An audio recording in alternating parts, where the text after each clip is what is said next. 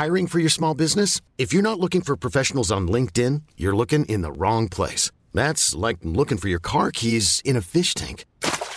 LinkedIn helps you hire professionals you can't find anywhere else, even those who aren't actively searching for a new job but might be open to the perfect role. In a given month, over 70% of LinkedIn users don't even visit other leading job sites. So start looking in the right place. With LinkedIn, you can hire professionals like a professional. Post your free job on linkedin.com slash achieve today. Ever catch yourself eating the same flavorless dinner three days in a row?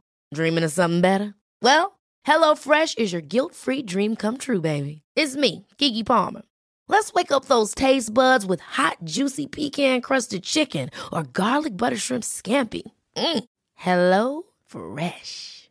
Stop dreaming of all the delicious possibilities and dig in at HelloFresh.com. Let's get this dinner party started.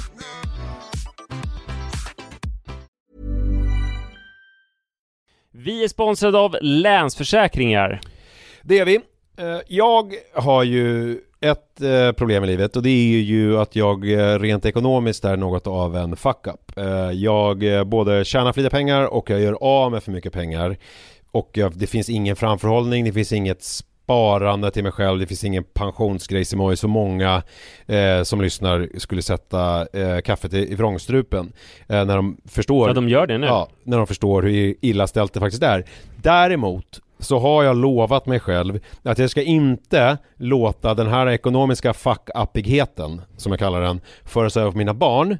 Eh, this ends now, har jag sagt. Och drag, dragit ett streck i eh, marken Bra. med kolkrita.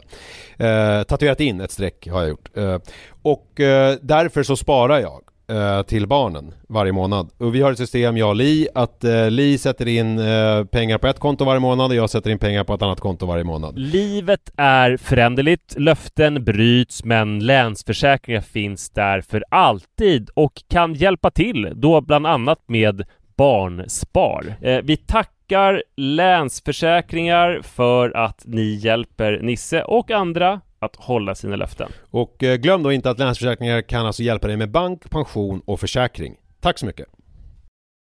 Vi är sponsrade av Joina som är ett nytt spel för dig som är över 18 år från Folkspel. Folkspel är ju föreningslivets ideella lotteribolag. Ni känner alla till Bingolotter och Sverigelotter som har tjänat ihop 17,5 miljarder till föreningslivet sedan starten 1991. Ja, och är det någonting som jag älskar med föreningslivet så är det ju att eh, det ger upphov till liksom fysisk aktivitet och härliga upplevelser för mina barn. Det som är mindre eh, positivt är ju alla dessa högar med olika saker som man förväntas göra som föreningsförälder. Eh, jag vet inte hur många gånger jag har haft olika typer av lotter, tidningar eller andra grejer som ligger hemma och som jag tappar bort och som sen ska säljas. Det är godis, det är bullar, det är, ja, det är som sagt lotter och sen så slutar det alltid med att jag får hosta upp själv ur egen ficka för att jag har tappat bort allting och det blir ett himla krångel och meck. Det här kanske säger mer om mig än om själva eh, den här verksamheten men det är i alla fall ett problem för mig. Därför så älskar jag tanken på eh, Joina, eh, eller vad säger du Manne? Ja, det här är alltså ett lotteri där man signar upp sig på, eh, på, på en prenumeration eh, där man har chansen att vinna varje vecka. Så föreningsbarnet då, eller föräldern, säljer en prenumeration till någon och varje månad då så tjänar föreningen pengar. Eh, väldigt, väldigt smidigt och man behöver inte hantera några fysiska pengar eller något sånt. Och det är också såklart ett kul spel som man dock såklart måste vara över 18 år för att spela. Så om du eller din förening vill veta mer så gå in på folkspel.se joina med y och läs mer om det här smarta. Ja, det ska jag verkligen göra exakt just nu. Tack så mycket Joina. Vet du vad vi gör nu? Nu spelar vi in ett intro som är så här väldigt, eh, som vi börjar med. Idag ska vi prata om lögn och uppfostran. Ja, hej och varmt välkomna till Pappapodden som eh, idag kommer kretsa kring lögnen, eller hur Manne? Lögnens helande kraft. Ja. Det är ju lögnen som får samhällen att fungera. Det är liksom tesen som vi ska testa idag. Vi ska prata om också överhuvudtaget, alltså lögnens vikt för den sociala fernissan. Mm. Men den sociala fernissans vikt för eh, ett liv tillsammans. Ja. Men, Kan man säga eh, så? Ja, det gör vi. Men vi börjar i en helt annan ände. Vi börjar med bortskämda barn. Inte bortskämda, Nej, det- ouppfostrade. Ja, och sen så, Ja. det, det var ju samma, det handlar ju om samma sak också. Ja. det Men, jag tänker, annan men jag bara tänker hur man ska få en Ta brygga bara över bort till... det där med... Ja, Man, det man gör vignetten mm, och sen så kommer det rulla bara vignett. hej och välkomna. Ja. Och ta bort det där bryggan. Då rullar vi vignetten.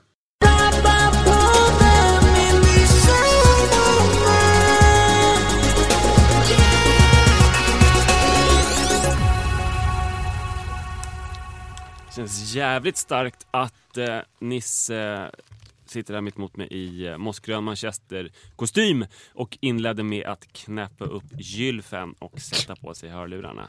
Som ni säkert har förstått så lyssnar ni på Pappapodden och eh, det är ju med då Nisse eh, som nämndes och med Manne som är jag. Kan du gissa vilket avsnitt det är? Vilket nummer? 267. Är det humble bragget att säga de här siffrorna när de börjar bli så höga? Ska vi hålla käften i fortsättningen? Ja, Jag har tänkt på det, att det är det är lite... jobbigt för folk som har gjort eh, 13 avsnitt att lyssna på. Ja men också att det är... Jag blir lite irriterad när jag hör andra poddar som säger hur många avsnitt de har gjort. Är det så? Ja. Ja, för fast vet du, jag tror det är helt okej att nämna avsnittsnumret om man inte har någon slags metadiskussion om det varenda gång. Som vi har. Som vi har. ja okej. Eh, så det är väl det som kanske är det stora problemet. Är det därför du är så förbannad idag? Jag känner mig som så här, du vet, eh, Larry arga, David? Arga, arga snickaren, men arga poddaren. Ja, men Larry David det känns ju som. kanske. Mm. Eh, det började med, eh, som så ofta, att jag åkte tunnelbana. Mm. Rusningstid. Eh, det är en ny upplevelse för mig att åka med en tunnelbana som har åkt så många stationer innan jag hoppar på. Ska vi förklara vad tunnelbana är för lyssnare Tunnelbanan är ju ett slags tåg som går i underjorden. Det. Byggdes väl i, eh. Först ut var ju London, Ja. 1800-tal. Ja. Och i Stockholm så kom det i första halvan av 1900-talet. Ja, 50-talet var väl tunnelbanan? Tunnel, tunnelbanan. Okej. Ja. Och då var det ju, eh, alla förståsigpåare sa ju så här, nej nej nej, Stockholm är alldeles för litet för att det ska vara eh, värt att bygga en tunnelbana. Men eh, Hjalmar Mer och kompani, som jag kan tänka mig att eh, de hette, de som sprängde bort hela Stockholm. Jag känner på mig mer. Ja, bra. Eh, grattis. Eh, Stefan och David. de, eh, Joshua. de bestämde ju att vi ska ju ha tunnelbana för att vi är ju en storstad, liksom, Ja. framtidstro och så, här, så det är klart vi ska ha tunnelbana. Så Han gjorde vi det. jävligt smart. Ja, han det- får så nu- det mycket skit hela tiden för eh, Klarakvarteren sådär. Men det där gjorde han bra, Hjalmar. Mm. Om det nu var han. Ehm, vad kan man mer säga? Jo, om man vill läsa mer om, om tunnelbanans tillblivelse så kan man ju läsa novellen av Astrid Lindgren i Skymningslandet. När den håller på att byggas, eh, eh, Odenplans tunnelbanestation håller på att byggas utanför fönstret hos den här stackars pojken som har typ polio. Det finns ju också, apropå Odenplan, den klassiska scenen i Mannen på taket, Bosse Widerbergs filmatisering av Beck-romanen. Eh, när en helikopter störtar på Odenplans, ner på Odenplanen. Så nu i gick det från att ha så här eh, omotiverat samtal om tunnelbanans framväxt till att så här, eh, eh, snöa in på just Odenplan. Alltså det är tunnelbanan i allmänhet och eh, Odenplan, i Odenplan, synnerhet. Ja, men vad har du för relation till Odenplan egentligen? Du, det, Ja, är men det är men mycket det av här är mycket Hagagatan. spännande saker Mm. för att, eh, för, för att ja, men det, dels var det min hemstation Mm. och sen nu finns det ju pendeltåg där det har byggts ut Ja. något enormt. Det är häftigt. Och sen då närheten till eh, alla kebabställen. Mm. Eh, och eh, man har liksom eh, Du, du har inte nämnt Hard Rock Café ännu?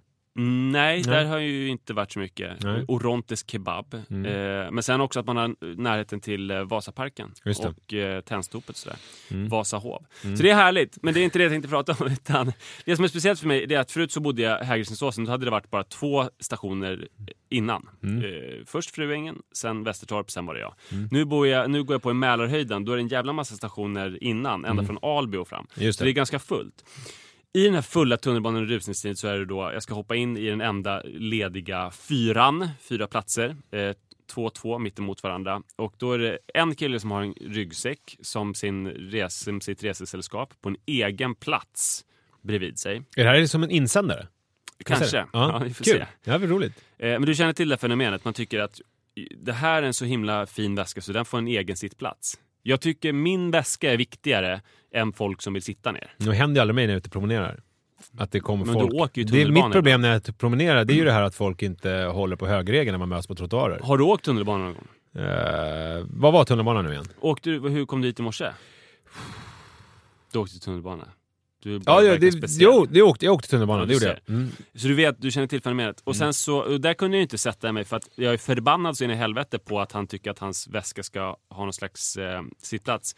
Men jag är också konflikträdd så jag vågar inte säga att han ger väskan är en jävla idiot, som jag skulle vilja säga. Men det normala är väl att säga såhär, oj ursäkta, kan jag få sätta mig här? Det normala är att man ser att det finns folk där, man tar väskan i knät. Jo, jo, men det, det är som att din reaktion att du ska börja men- med invektiv och bli förbannad Men istället jag för att behövde inte riktigt det heller, för det var en tjej som hade bara som, som hade sin väska också bredvid sig, men den var lite mindre så den tog bara upp halva sätet. Så Ja. där kunde jag ju sätta mig utan att behöva säga någonting. Då är det naturligt att personen i fråga tar bort väskan. sig. makar in den. Ja. Mm. Hon tyckte att den skulle ligga kvar. Ja. Så att jag liksom satt på hennes väska i princip då. Eh, Var de här två snygga, den här killen och tjejen? Var de unga? de, var ung, de var väl eh, vid 20-årsåldern. Ja, men skulle du säga att de var snygga? Alltså, såg de bra ut? Alltså förstår jag, men hade de, var det liksom som att de... Jag tänkte inte på det. Man, de- man kan inte se bra ut om man, om man ägnar sig åt Ja, men jag tänkte om det fanns någon sån här Nietzscheanskt, att de trodde de var någon övermänniskor, att de var liksom snygga arier eller någonting sånt. Nej, jag tror bara att det handlar om att de har bristande uppfostran. Ja. Eh, det viktigaste med uppfostran det är att tänka på sig själv i relation till sin omgivning. Eh, och det är väl någonting som jag har gjort hela mitt liv, kanske för mycket ibland. Att jag är rädd för att jag ska vara i vägen eller liksom såra någon. Men jag har också tänkt på mig själv i förhållande till min omgivning, att hur kan jag få så mycket som möjligt av alla andra i min omgivning? Ja men det är ju klassiskt, Ja. som det där vedexemplet i fjällen. Men är det bra? Är det, bra? Det är ju väldigt dålig uppfostran. Det är dålig uppfostran, okej. Ja. För att, det har vi berört tidigare. Din grej är ju att, så här, att testa. Om någon säger ja till någonting som du föreslår, då får de skylla sig själva. Men Ja. du, det här liksom Men också om de säger nej, då kan jag också tvinga dem. ja, men eh, för du är ju lite så här att du har inte byggt in folks eventuella konflikträddhet eller goda uppfostran i ditt eget sätt att hantera dem. Utan du tycker så här, ja men då får vi säga nej i så fall då. Ja, Om de säger ja får de skylla sig själva. ja, så, ja men lite så Du är jag. ganska liksom okänslig från till andra på det viset. Ja men att det är som att det är, jag tänker att jag frågar och sen så säger folk vad de känner. Ja. Men det har jag ju lärt mig delvis genom dig, att så funkar det inte. För att jag vet att man, om du och jag har någonting, eftersom jag vet att när du pratar om andra så kan det vara att de har betett sig konstigt, men alltså, jag känner igen mig i det beteende som de har och så kommer du och så har du eh, ont i magen för att du har gått med på saker. Eh, Nej, men så här, alltså, så hela den här är podden, är, är det liksom, får du fortfarande ont i magen för att du Nej, tackade ja till Men det det här? vedexemplet, om man i sin, till sin fjällstugegranne säger så här, vi har glömt att köpa ved, kan vi få låna av er? Ja. Och det kan man ju göra, för Ja. det är kris och man hinner inte köpa det så här. Och då säger de ja. Och då kan man tänka sig att ja, det var ett, ett ja. Eh, sen nästa dag, då ska man ju lämna tillbaka veden. Ja. Men om man då säger så här igen, bara, "Oj, skulle vi kunna få låna lite mer ved? Har jag gjort det här? Ja, och de säger, eh, alltså fast då ska man ju åka och köpa. Alltså Ja. då ska man inte få, kan få låna Nej. mer ved. Om de då säger ja, Ja. så behöver inte det jaet betyda Nej, det betyder ja. det bara Det betyder nej, för att de säger ja för de är väluppfostrade Mm. och sen så går de in i stugan och förfasar sig över den här Ja. helt sjuka grannen. Ja. Ehm, jag tror det är väldigt viktigt i, i stort också Men här, jag vill bara säga, jag minns inte det här. Alltså jag är ju ganska bra på att be om saker, men på ett sätt som får mig att framstå som dum i huvudet från början. Ja. Så, att, så att jag tar liksom udden av att, att när, för jag tycker att det är så här, eh, kan jag få ved? Ja, varsågod. Okej, tack, kan jag få mer ved? Alltså, jag menar ju att jag lägger in det som så här, ursäkta, jag förstår att jag framstår som helt jävla sjuk i huvudet här. Alltså, men vet ni, jag glömde ved idag också och alltså, är det okej om jag bara, jag fattar om ni tycker att jag är sjuk i huvudet. För då kommer de in och så säger de så här, ja han är ju sjuk i huvudet. Men det har jag ju redan tagit udden av för jag har redan sagt att jag är sjuk i Du har huvudet. ingenting emot att vara den som är sjuk i huvudet? Nej men jag, jag, jag vill att folk... fjällstugelängen. så här, han är sjuk i huvudet, men han vet åtminstone om det. För det värsta är ju när folk, som de här på tunnelbanan, som tror, inte fattar vad de gör. Nej. Eh, Jag tycker det bästa hade varit, om jag hade varit med väskan så hade jag ju sagt där, ja, jag tänker ha väskan för att jag är sjuk i huvudet. Fast du fattar, alltså i det här aktuella, nu ska inte det här handla om dig, för tycker du är tillräckligt uppfostrad. Eh, det ska inte handla om dig, men just i det här exemplet så förstod du inte att det var något konstigt med de upprepade vedstölderna förrän jag påpekade det. Då var det så här, men va? För du var ju så här, va? Men de sa ju ja. Ja. Och det är ju jag, intressant. Jag minns ju inte det här riktigt. Men, för att jag tror så här, det, det är någonting grundläggande i samhället att eh, eh, alltså det är en väldigt viktig grej i civilisationen att inte lita på folks eh, ja. Eh, och jag tycker, tycker det är viktigt också kopplat till eh, metoo-debatten. Eh, för att det är den här klassiska eh, grundregeln som jag har pratat om när jag föreläser, att ett nej, nej betyder nej. Det är ju det är viktigt. Och ett ja betyder också nej. Nej, ja precis. Eh, nej betyder nej. Man har ju tänkt så att ja, men det, det räcker. Om man vet det, om man kan acceptera och respektera ett nej, så är man på något vis eh, safe i sexuella sammanhang. Men det stämmer ju inte. För att, eh, har jag tagit upp det här exemplet förut? Har jag pratat om det här? Jag vågar inte svara. Nej, avbryt mig om jag har sagt det förut. Nej, det vågar jag inte. Det känns, då kommer du bli arg sen. Eh, nej, det kommer jag verkligen inte bli. Det Utan- säger du, du säger ju bara det för Nej, att... Jag vill att du ska säga till om jag har sagt det förut. Men om jag går ut nu här på Acast på Kungsgatan och sen så går jag fram till Gabriella eh, som är den som har hand om våra sponsorskap och tar hand om oss på alla möjliga vis. Eh, hon sitter i ett öppet kontorslandskap så alla andra Acast är också där. Och sen säger jag så här. Gabriella, är det okej om jag tar dig på fittan? Och så säger, säger Det hon, här har du tagit, det här har jag exemplet har du sagt tagit. Ja, det har du ja. Mm. Då säger hon nej. Mm. Och så respekterade jag nejet. Så var det ju ändå inte okej att jag frågade. Nej. Eh, och sen också så finns det ju faktiskt ja som betyder nej. Eh, om hon så här verkligen, nu gör hon inte det, men om Gabriella hade varit, eh, om hennes hela försörjning hade varit beroende av pappapodden och hon hade haft mig som sin största idol och jag hade sagt så här, är det okej om jag tar dig på fittan? Då kanske hon sagt så här, eh, ja. Och då hade det sannolikt betytt nej. Men det här exemplet, det är ju Weinstein ju. Eh, jag Weinstein. tänker på, på Louis CK. Ja, Att han, Mm. att han eh, då kunde sitta i ett möte med någon assistent Mm. som beundrar honom, så ser honom som sin stor, absolut största hjälte och pratar så här, men hur ska vi göra med biljettförsäljning till showen? Han plötsligt säger, okej om jag runkar inför dig? Mm. Eh, så är det svårt att säga nej. Dels för att man är överrumplad och sen så för att man tycker att han eh, är en superhjälte. Så att man säger ja, fast det är ett ja som betyder nej. Men det här är ju, jag vet inte, du, du tar ju upp väldigt märkliga exempel här. För jag är ju uppfostrad eh, att ja, ja och nej, nej. Och att eh, jag skulle aldrig fråga, jag, det där exemplet som du har nu, det är så extremt. Men, men eh, jag... Det, det, det är ju inte bara uppfostran, det är också kynne. Jag menar, du är ju, sen om det är liksom biologi eller socialt, där de tvistade lärde liksom. Men du är ju mer konflikträdd som person. Ja, det är Alltså, du, och du är ju också en person som är eh, lite grann en person eh, så här när man träffar dig socialt och sen så är du en annan person när du är själv och eh, förstår du vad jag menar? Alltså, ja, det är klart, jag inte förhåller mig till andra människor och sitter med en ensamhet, Ja, och det, jag menar, det är väl sant till gällande mig också, men inte i lika stor utsträckning tror jag. Jag, tror, alltså, du, du, jag kommer ihåg tidigt med internets barndom, så Ja. jag har ju aldrig, jag har ju aldrig tyckt om att umgås på internet. Nej. Alltså, så här, jag kommer ihåg de här första BBS-erna, jag vet inte om du kommer ihåg det, alltså innan internet när det var liksom, man kopplade upp sig mot någon BBS där man kunde sitta och skriva meddelanden till folk. Jag minns det vagt och jag tyckte redan då att det här var så jävla tråkigt att bara sitta och skicka meddelanden till varandra. Och sen så kom ju hela det här Lunar Storm och allt det här och det var, jag har aldrig fattat det. Jag gillar ju det här, det här mötet och det är ju samma sak idag. Jag hatar ju eh, när det är, är såna här Eh, om man ska komma i kontakt med myndigheter och sånt så ser ju de gärna att man skriver och använder olika formulär. Men jag vill ju prata med folk, så jag ringer ju upp folk. Men vad har det med mig och uppfostran att göra? Jo, men det jag menar är att du är ju som person inte så. Alltså du är ju lite mer eh, konflikträdd som person. Så jag Ja. tänker att det, ibland, eh, det är lite grann som att du nu gör en dygd av eh, eh, någonting som är, tillhör din konstitution. Nej, alltså ja, jo, det ja, men det här att du, vill, att du säger, inte vågar säga nej och Ja. sådär. Nej, men jag, jag tror så, men man kan väl säga så här eh, att en gyllene regel kan väl vara att om man ska ställa en ja eller nej-fråga till en främmande person, då ska man inte ställa en ja eller nej-fråga som kommer sätta personen i ett dålig dager om den säger nej.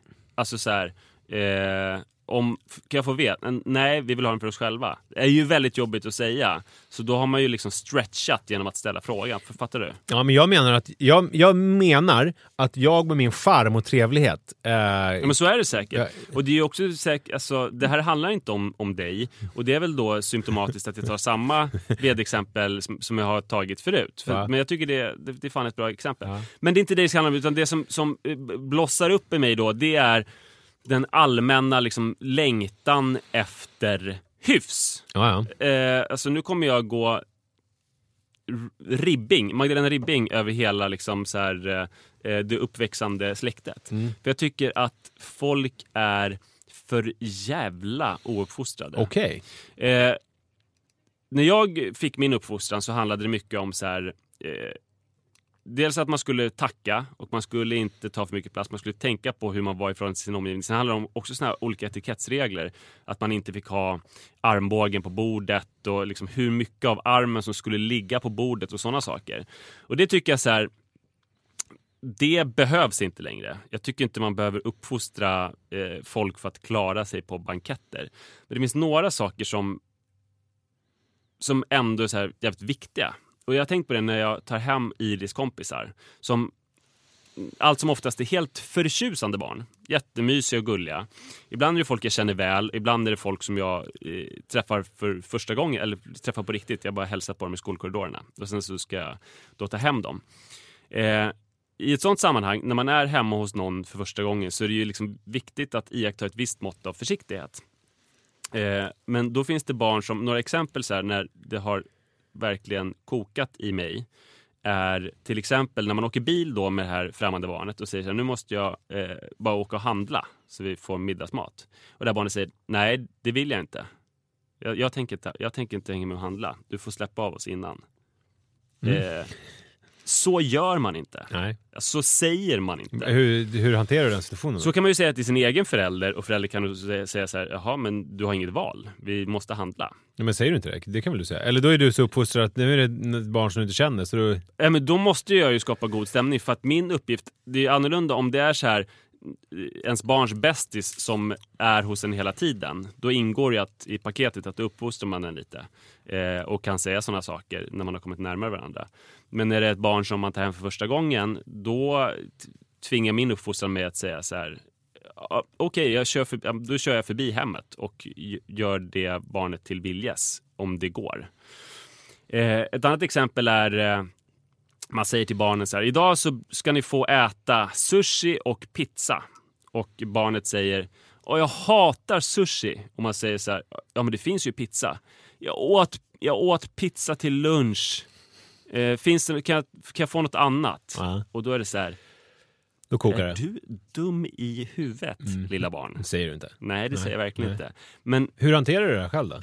Hur, vad säger du? Eh, alltså, eh, det kan vara så att jag behöver gå till övervåningen och gå in på mitt rum och eh, så här, djupandas lite och sen gå ner och säga så här man kanske kan äta pizza två gånger på en dag, eh, men annars så kan du få en macka. Hur hanterar barnen då att du försvinner iväg och djupandas? Det tror jag inte de märker av. Nej. Alltså, grejen är att jag får inte visa hur liksom, jag tappar det.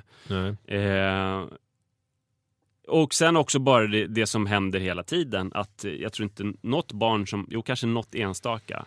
Eh, men de flesta barn som kommer hem till oss, de säger aldrig tack för maten Nej. eller så. Utan de, de bara liksom flyr som en avlöning när de tycker att de har fått i sig tillräckligt mycket av den här maten som är serverar. Och också att de så här, eh, betonar saker som är negativa. Som ju också går emot allt vad uppfostran eh, föreskriver att man ska. Att om man gör då eh,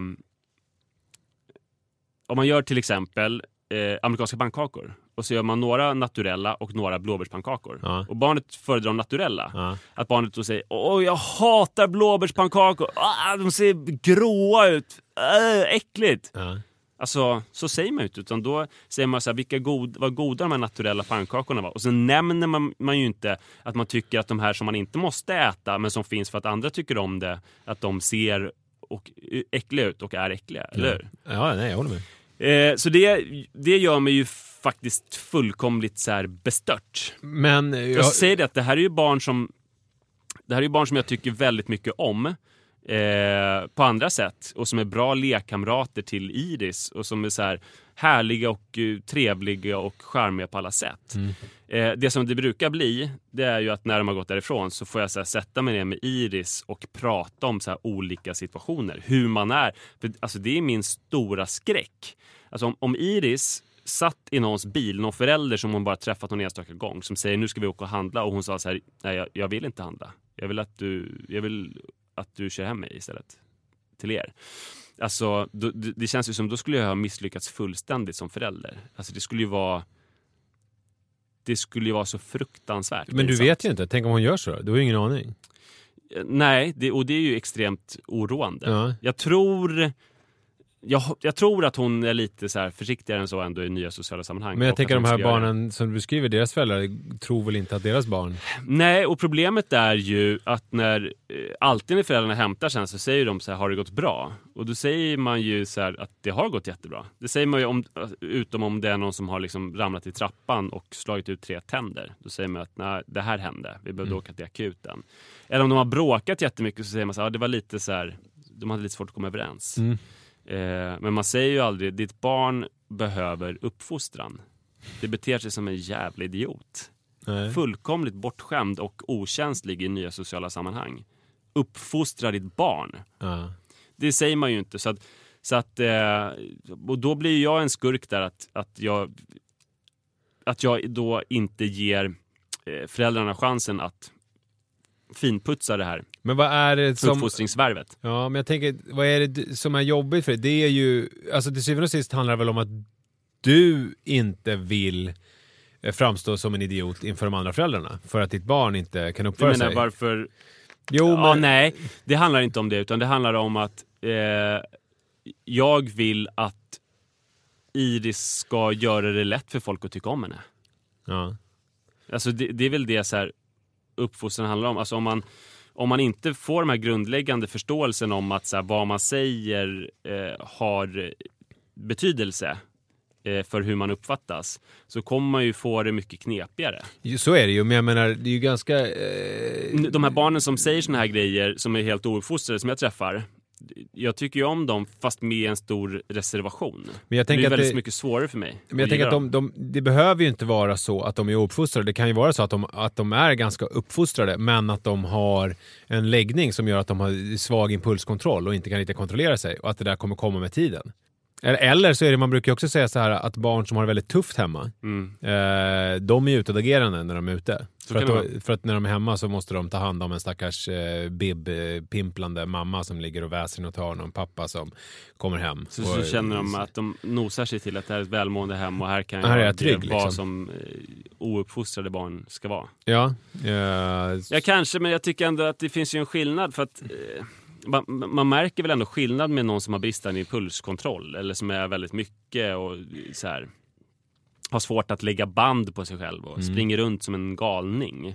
Det är ju någonting annat än det här, alltså jag tror även med bristande impulskontroll så kan man väl kanske lära sig att tacka för maten, att inte betona det man tycker är äckligt i någonting som serveras Men, jo men det tror jag, alltså tycker jag tror att det, tacka för maten tycker jag, det kan väl vara någonting som man lär sig. eh, Men just det där att betona när man ser någonting som man tycker är annorlunda och äckligt och i ett sammanhang där man känner sig ganska trygg och bara åh vad äckligt det ser ut! Alltså det är ju, eh, det tror jag kommer rätt sent, alltså med att förstå vad det Tror det här, du? Ja det tror jag. Verkligen. Det tror jag inte är helt självklart. Ja, nej men i alla fall så är det är min stora skräck i livet att Iris ska bete sig på något av de sätten. Eh, så att det jag gör är, och det är en ganska delikat situation, för att jag måste ju då eh, jag måste ju ta upp de här situationerna med henne och prata om så här, varför man inte kan säga så. Eh, och hur man ska bete sig när man är hemma hos någon. Eh, samtidigt som jag inte får peka ut enskilda barn. Så nästan så att jag får samla på mig lite olika exempel så att jag kan prata lite mer generella termer. För det minns ju jag som någonting fruktansvärt eh, när jag var hemma hos barn, eh, hos kompisar och eh, sen gjorde jag något fel och sen så använde, alltså då var det som att kompisen sen i skolan fick någon slags momentum mot mig. Eh, typ en gång, så, det, det värsta jag var med om någonsin, det var att jag blev skjutsad från judoträningen. Och eh, föräldern som skjutsade stack in på en affär och köpte två 50 centiliters colaburkar. Det här, avbryt, det har du berättat. Ja, men jag tror jag kan ta upp det igen.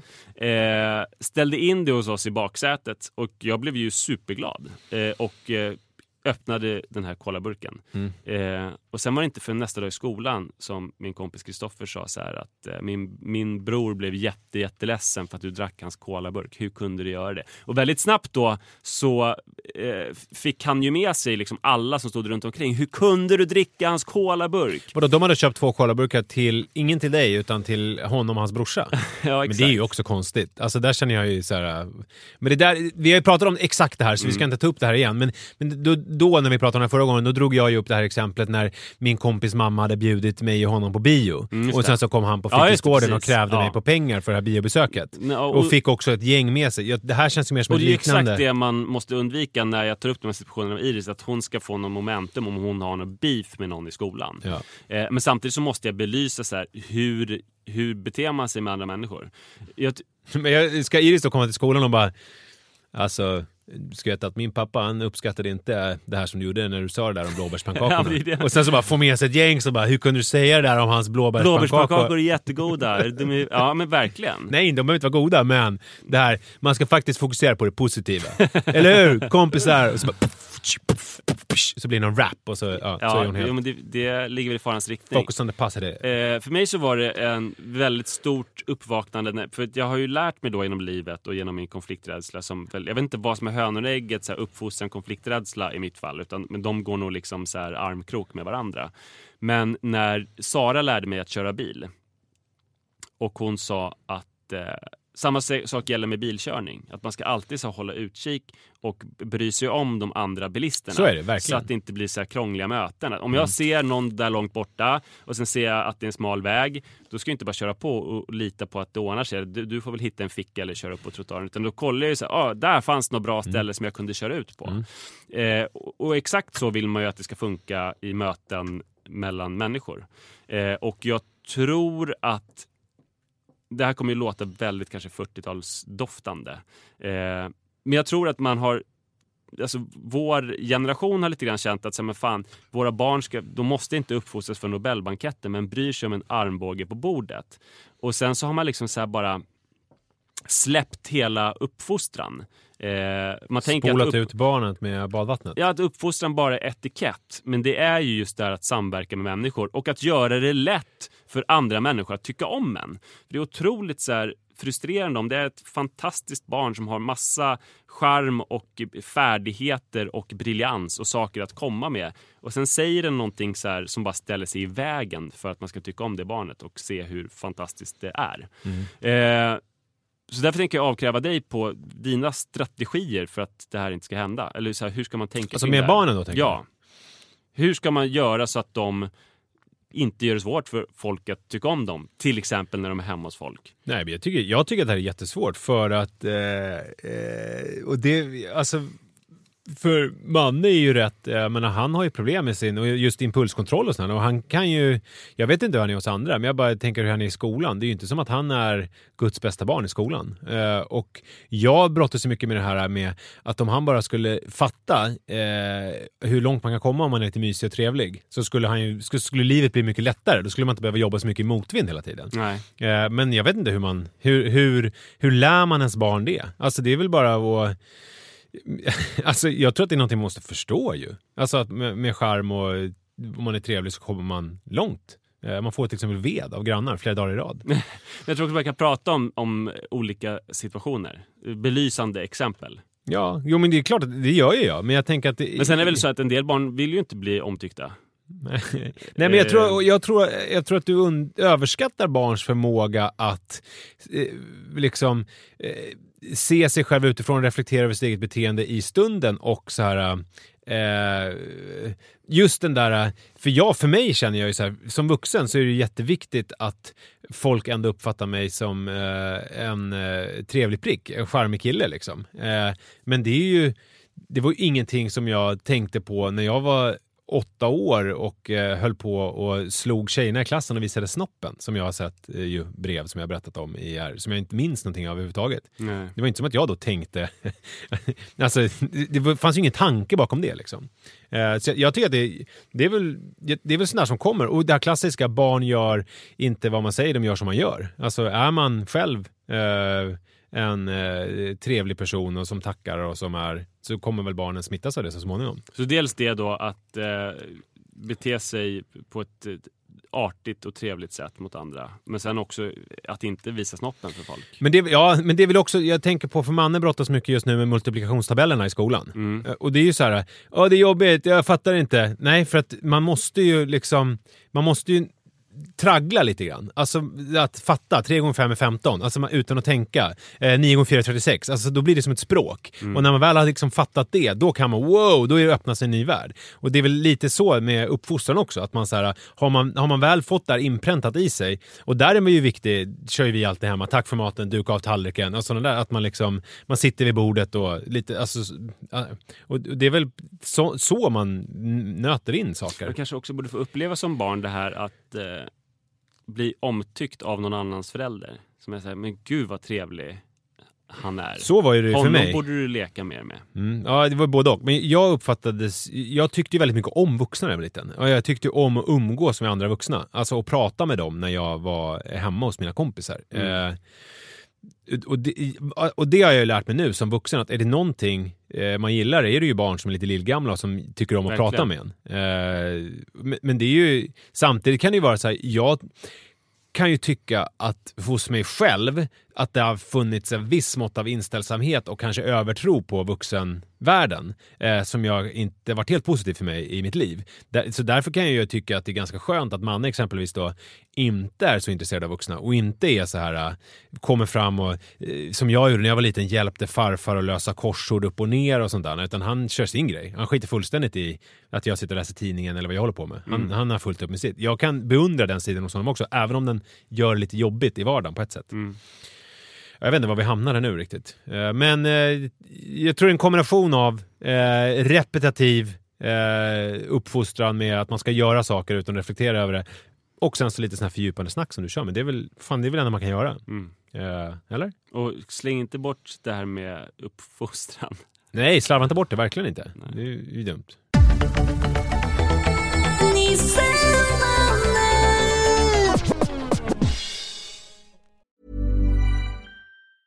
I'm Sandra, and I'm just the professional your small business was looking for. But you didn't hire me because you didn't use LinkedIn jobs. LinkedIn has professionals you can't find anywhere else, including those who aren't actively looking for a new job but might be open to the perfect role, like me.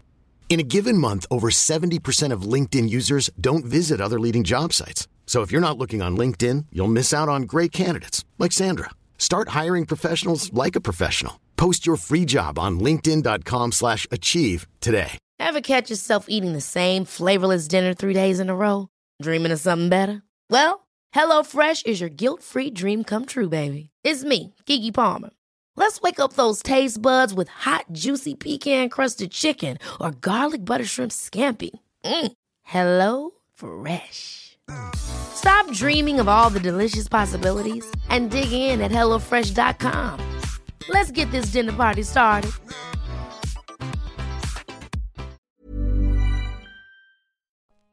Milstolpar är ju en, eh, något som vi gör här i podden. Med, med regelbunden oregelbundenhet. Det är Någonting vi tar jävligt sällan som jag tar Jo, mest mina egna.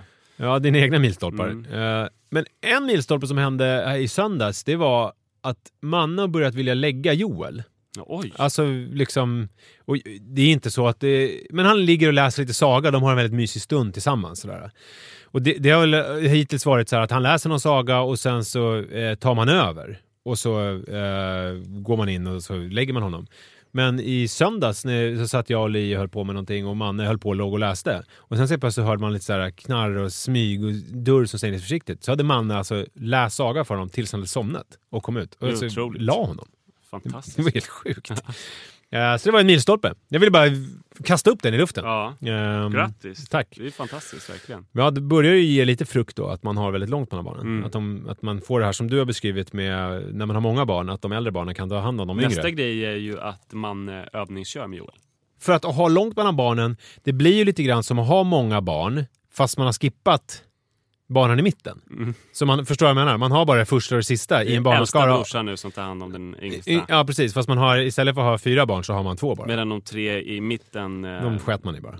Ja, de sitter och spelar tv-spel och man tjatar att de ska borsta tänderna. Ja, så kan det vara. Mm. En sak som jag är otroligt stolt över då med min... eh, Uppfostran. eh, Ja, precis. Med min egen uppfostran. Det är ju Mm. att jag har förstått vikten av lögnen. eh, alltså det är Det är väldigt många så grejer som du drar upp nu som är psykopatdrag. att man är så här charmig och domterar sin omgivning och ljuger för att få Nej, men jag fördelar tror att, att lögnen är ju en av de liksom bärande elementen i att ta en civilisation. Tror inte du det? Otroligt viktigt Ja, vi är att så ljuga. olika på så många punkter, men visst. Eh, vad tycker du? Nej, jag, man jag tänker, ärlig alltid. Ja, nej, men jag, jag tänker ju, man är ärlig, man svarar, ifall någon säger någonting då svarar man det man tycker. Liksom. Ja. Nej, den är inte jag alls med på. Nej. Eh, till exempel då, i, och, alltså, så här, Hur ofta ljuger du för mig? Liksom? Alltså, är det ofta? Ja, skulle- jätteofta. Det är det på riktigt? Ja, För jag ljuger väldigt sällan för dig. Jaså? Ja, Ja. jag vet inte, jag kan inte... Nej, men ju bättre man känner varandra desto mindre behöver man ljuga. Men jag har ett exempel. Alltså, jag, Var det en jag lögn tror- också? Nej, Nej. det var ingen lögn. Eh, men eh, det, det är ju viktigt på ett samhälleligt plan såklart. Alltså, det skulle ju krigas något enormt och folk skulle stå och gråta på gatorna och så här om folk inte ljög. Alltså den anständiga, trevliga lögnen. Eh, men också på ett eh, familjeplan så är det otroligt viktigt att ljuga. Alltså jag är så stolt över min förmåga till det här, att göra det, göra det liksom trovärdigt, undvika olika konflikter. Som häromdagen, Ja, ja, bra, du kommer med exempel. Mm, jag, väl har, jag har ett exempel Mm. på hur man kan undvika eh, konflikt eh, och problem genom att ljuga. Så var det så att... Eh, Sara frågade om du hade varit med någon annan kvinna. och du bara, nej alltså det skulle aldrig hända. Exakt, hon hade Ja. säkert blivit jätteledsen Ja. om jag hade berättat sanningen. Det, det, och det blir jättejobbigt för er. Mm. Kanske det blir skilsmässa barnen varannan vecka. Mm. Ja, det vill man ju inte. Nej! Eh, nej, men jag sa till Sara, fan det kliar i min rumpa. Eh, Vänta, var det en lögn? Nej, det gjorde det, gjorde det på riktigt. Alltså, eh, För där har jag väl en del att säga med den, men det kanske kommer... Ja, jag ska inte... Jag sa fan det kliar i min rumpa, hur är det för dig? Och precis när jag sa det så insåg jag så här, fan vad dumt att jag frågade. För att det kan ju klia på lite olika sätt. Eh, det kan ju klia för att man liksom så här lite svettig mellan skinkorna. Eh, och för att man borde duscha typ. Eh, och det kan klia för att man har springmask. Det är ju liksom två olika fenomen. Eh, och eh, det är ju skillnad på om det kliar liksom högt upp där du brukar ha Alltså, dina svett- sår. Svettig mellan skinkorna? Det är väl mer att man har varit eh, slarvig när man torkar sig? Ja, jag vill ju bara inte säga det. Ja, Okej, Eh. ja, för att du är finkänslig och jag är dum i huvudet. Ja, jag fattar. Eh, nej men det är också så här, om det kliar högt upp så är det ju en helt annan sak än om det kliar liksom vid ändtarmsöppningen. Så, här. Mm. Eh, så att det är skillnad på, på eh, springmaskkli och annat kli. Mm. Och jag, precis när jag sa det så insåg jag men varför måste jag dela det här med Sara? Det här är ju inte springmaskkli, det här handlar ju om någonting annat. För, hon att det, var- för att det blir osexig stämning eller? Ja, men för att, ja precis, man Ja. behöver inte ta upp liksom olika klådor på så här osexiga ställen Nej. om det inte har någon relevans. Relevans har ju om man misstänker springmask, för Ja. att hela familjen ska Men var det inte därför du sa det, kliar hos dig? För att du först, i förstone misstänkte att det kan vara springmask? Nej, det är väl kanske att springmaskutbrott har gjort mig så van vid att prata om analklåda att så fort, så fort det kliar lite så, så pratar man om det. Förstår du? Ja, ja, men jag, för du ställde ju en följdfråga till henne om hur det var för henne. Ja, och det precis. tänker jag, enda anledningen till att man Ja. gör det är väl för att man Ja, misstänker det, är nog någon slags att jag är liksom så inskolad i det här mönstret. Att, Ja. ja. kliar, kli, det kliar i rumpan, eh, prata av. om det, Ja. check av. Ja. Fast jag inser då så här, fan, det, här inte, det handlar ju inte om det. Nej, för du kom på att du har bara sprutlackerat hela lägenheten utan att torka dig. Just det, Ja. eh, precis. Och eh, så sa hon då, nej det kliar inte, men ta Vankin på en gång. Springmaskmedicinen. Ja. Mm. Eh, och jag kände då så för att, nej, eh, att nej, jag vill inte ta Vankin. Jag Varför inte då? ta, Var- varför eh, vill- åtta tabletter Vankin när jag Nej. vet att jag inte har springmask. Nej. Jag är inte alls sugen på det. Eh, Och sen så upprepar det två veckor senare också. exakt. Om jag hade Det är sagt dyr medicin henne, också. Om jag hade sagt då till Sara så här, nej jag tänker inte ta Vankin. Jag vet inte varför jag tog upp min analklåda för att det har inte någonting med springmask att göra. Då hade ju hon ifrågasatt det. Ja, men så hade det blivit ett, eh, ett kul eh, Seinfeld-avsnitt. Lite snuskigt kanske, men kul. Nej men då hade det blivit så här att eh, då hade ju jag eh, blivit en eh, smittohärd, alltså någon som man inte kan lita på som kanske kommer smitta en med springmask. Hon hade liksom kollat på mina händer lite äcklat hela tiden. Eh, så här, velat att jag skulle tvätta dem eh, tio gånger per minut. Eh, tyckte att jag är en ofräsch person. Hon hade letat efter tecken, eh, ställt en klocka för att kolla på natten, ligger han och kliar sig i rumpan. Sådana saker. Eh, det hade ju varit outhärdligt. Så det jag fick göra då, det var att jag gick in på toaletten. Hon stod i köket, toaletten på nedervåningen var väldigt nära. Eh, tog, jag tog fram medicinlådan, ställde ner den på bänken. Tog fram Vankin-paketet, tog ut liksom själva staniolpaketet ur pappasken och eh, liksom eh, fingrade lite på den så att det skulle komma du vet, eh, staniolljud. Eh, jag drack. Jag kollade på förpackningen, jag tror att det var åtta tabletter jag skulle ta. Eh, Jag drack ur kranen liksom åtta distinkta klunkar. Jag la tillbaka Staniolpaketet i pappasken. Men du tryckte inte ut pillerna och la i någon tändsticksask? Nej, för att jag, det var en eh, chansning att hon inte har koll på exakt hur många Venkin-tabletter vi har. Ah, ja. Eh, ställde upp det och eh, gick ut från toaletten och bara så.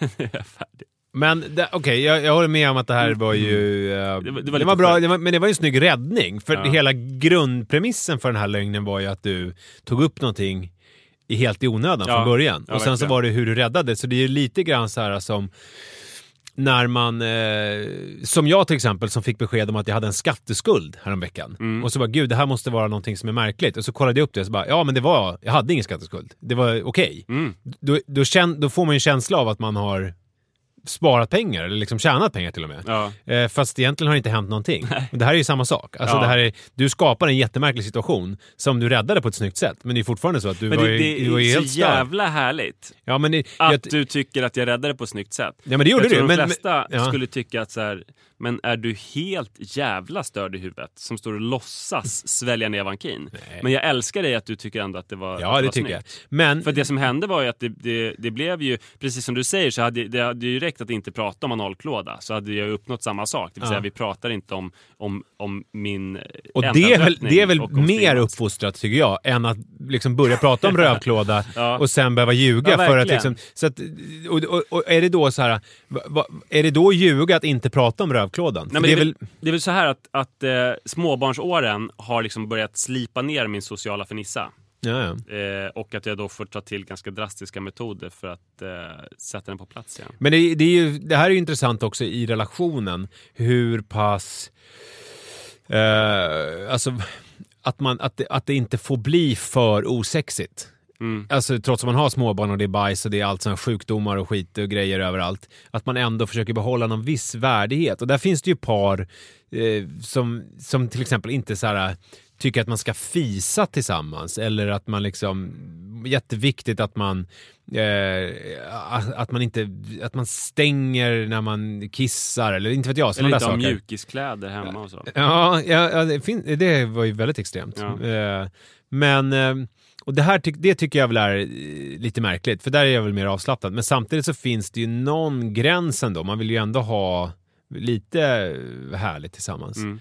Men vad tycker du? Alltså fisa måste man väl få göra? Nej, det tycker jag inte. Alltså det är klart att det är oundvikligt. Ibland så råkar man ju. Men du menar själva, jag ensam- själva lukt... Eh, Nej men också lju- ljudet. Alltså, Okej. så här, när jag är ensam hemma med barnen, Mm. det, det hatar ju i och för sig dem. Men då kan jag ju liksom låta dem komma bara. Som Börje Ahlstedt i... Är det så att du gör en grej av Du springer upp för trappan och ner och pruttar som i Fanny och Nej, det Alexander? har jag slutat med. Eh, det gjorde jag väl förut. Mm. Men, eh, men då låter jag dem komma. Men när Sara är hemma, då, då försöker jag hålla in dem så mycket det går. Är det sant? Alltså så att Eh. du pruttar mer framför barnen än för Sara? Oerhört. Ja, men eh, är- och om det kommer en prutt så ber jag om ursäkt om jag antar att hon hörde den. Mm. Så ja, nej det vill jag inte göra. Ja. Ja, det där är ju intressant. Ja. Uh, vad, ja, okej. Men det beror på Men ganska du kan alltså inte prutta framför henne, men du tar mer än gärna upp om det pirrar lite i, i Ja, det verkar så. Okej. Det verkar så. Men det finns det några andra- Det är ändå solskenshistorier här, att Jo, det gick bra. Men jag bara undrar, finns det några andra situationer där, det, där du tycker att det är okej att ljuga i sådana Alltså vad, när... För jag kan, det enda jag kan komma på är just sådana Ja, till exempel så här. Eh, betalade du parkeringsboten? Då, då säger man ju ja och sen så går man och betalar den. Ja, eller som jag då, så har man betalat den redan. Ja, just det. Så Mm. kan man också göra. Det känns som att dina lögner mer handlar om att du måste rädda upp olika saker som du inte har gjort. Ja, så är det ju. Ja. Verkligen. Okej, för jag är ju mer sådär att... Men också så här, alla utseende grejer. Eh, alltså så här, om ens partner har klippt sig på ett sätt som man inte tycker är bra.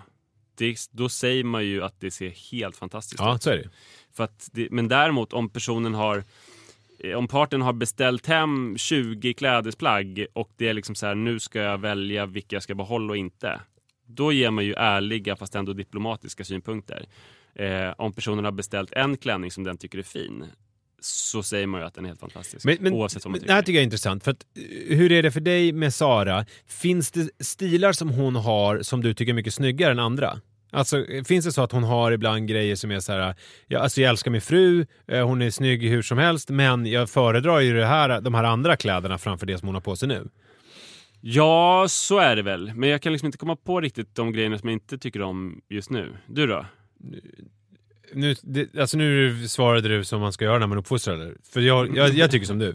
Nej, jag vill höra exakt. Nej men alltså... Det, Det blir ju en tråkig podd om man är uppfostrad alltså. ja, ja men så är det ju. Så säg exakt nu. Ja, men jag älskar ju när Li har till exempel såna här byxdressar. Alltså lite, Hennes vanliga stil är väl så här... ja, mjukisstilen är ju jättefin, det älskar jag Hon också. har väl en, en, en klassisk så här styliststil. Så här, typ, hej, jag jobbar med kläder så jag Mm. behöver inte ta det på blodigt allvar. Ja, Typ eh, kanske en sweatshirt och mom jeans. ja Eller? mom jeans har hon inte så ofta. Inte? Nej, men mer mjukisbrallor. liksom. Mjukisbrallor. Ja.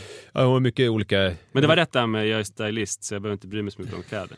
Ja, så är det väl kanske. Eh, Men jag tycker, det gillar väl jag. Vilket Som är liksom inte- det som- värsta stället som hon envisas Nej men med det, att det, har, det, det kan jag inte på rak arm säga. Men däremot så vet jag ju exakt vad jag tycker att hon är skitsnygg i. Mm. Och då är det ju så här, eh, om, om, jag, om hon då varje gång hon inte har det som jag tycker att hon är skitsnygg i, ska säga så här, nej men jag tycker att det där är mycket snyggare. Det blir märkligt. Så kan man inte Mm. Du göra. får bara byxdress. Ja, det blir ju konstigt. Mm. Eh, så där får man väl eh, sköta lite Nej, men så du är överens om, om du utgångspunkten att lögnen är väldigt viktig att vårda i eh, ett äktenskap? Eller Eh, mer lögnen som vårdar Jo, men det var ju dina lögnexempel som var så konstiga. Jo. För att det, det är som att du mest måste rädda olika märkliga Ja, situationer så som du har satt i. Mm. Eh, och det, det känner inte igen mig så mycket i. Förut så ljög jag ju ofta om att jag... Eh, det var inte att jag ljög, men jag berättade inte sanningen om min träning.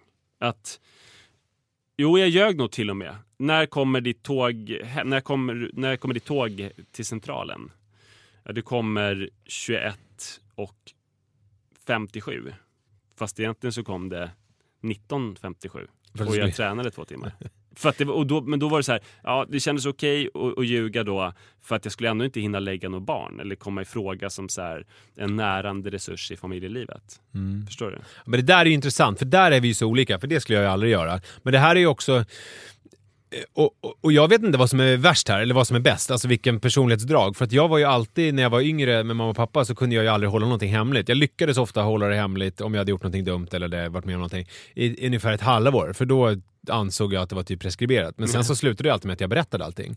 Alltså att jag har, jag har liksom en patologisk, eh, jag har patologiskt svårt för att ha hemligheter. Alltså det är som att de liksom, jag klarar inte av att ha dem och gå och tänka på dem. De liksom så här mal sönder så jag vill få ut dem. Och det är ju inte alltid att det är helt bra. För att det, det är ju inte positivt alltid att bara berätta allting. Men så är det för mig, så har det varit väldigt mycket med klädesplagg som jag har köpt. Eller gear som jag har köpt överhuvudtaget. Att eh, först så gömmer jag det i garderoben långt in. Mm. Men sen så bara, och tänker så här, hur ska det bli, hur ska jag kunna liksom inkorporera det här i min, i min eh, klädsel utan att Sara märker att jag köpt någonting nytt. Mm. Men sen dröjer det liksom en halvtimme och sen så plockar jag fram det och visar stolt upp det. För att jag kan inte, jag kan inte hålla det fantastiska plagget hemligt. Och hur hanterar Sara det här då?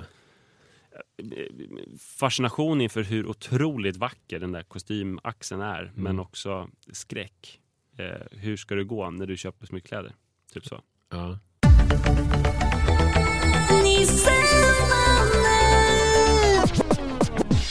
Hörrni, tack snälla för uppmärksamheten. Det är ju härliga tider att vara en Pappodds-lyssnare, alltså om man tycker om Pappapodden och inte liksom tvingas lyssna. Det är ju inte ohärligt. Eller hur de säger. Persson. Ja, Café Fördomspodden. Mm. Eh, det är inte ohärligt att vara en Pappodds-lyssnare om det är så att man lyssnar på den frivilligt. För om man tvingas till det så är det ju för jävliga tider som det är olika liksom, bonusavsnitt och frågespecialer och sånt. Det är just det som håller på att hända. Förra veckan släppte vi ju eh, Tvillingpods-avsnittet, om ni inte har lyssnat på det. Ja. Och nu på, ska vi säga, torsdag så släpps frågespecial. ja, Där vi äntligen svarar på Eh, frågor. Jättekul ska det bli. så är det. Lyssna på det. Hej! Hej.